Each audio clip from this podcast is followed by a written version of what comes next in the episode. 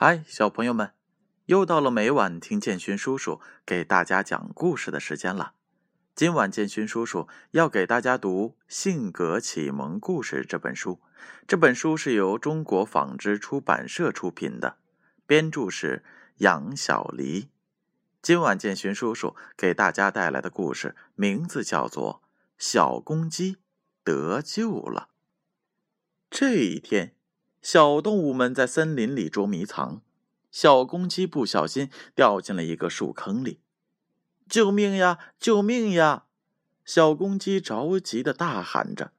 小动物们听到了呼救声，来到了树坑上面。可是树坑太深了，大家都够不到小公鸡。大家坐下来想办法。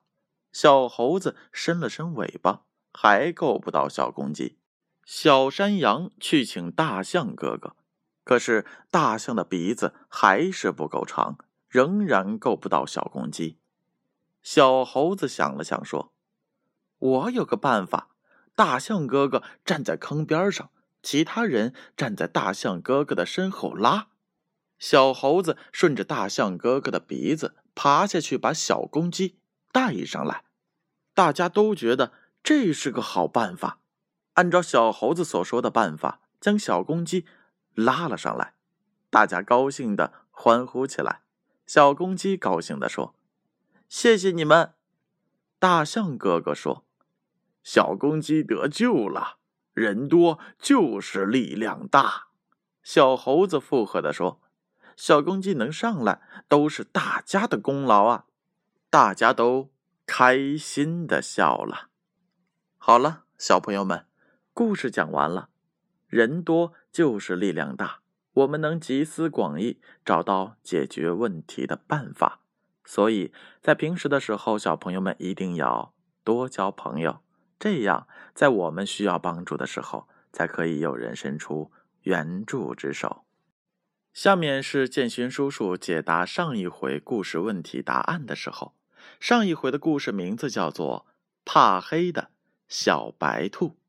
建勋叔叔一共问了三个问题。第一个问题：小白兔睡不着的时候在做什么？答案是 A，在数星星。第二个问题：当小白兔吹灭蜡烛时，窗外为什么会那么亮呢？答案是 B，因为天空中有很多闪烁的星星。第三个问题：小白兔敢独自睡觉了吗？答案是 B，敢了。那接下来是今天问题提问的时候，小朋友们准备好了吗？一共是两个问题。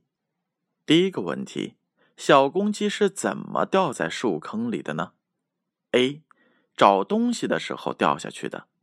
B，捉迷藏的时候不小心掉下去的。第二个问题，小公鸡是谁救上来的呢？A. 被大家救上来的，B. 被小猴子救上来的。正确的答案将在下回故事当中揭晓。接下来的时间，闭上眼睛，乖乖的睡觉吧。让我们明晚再见。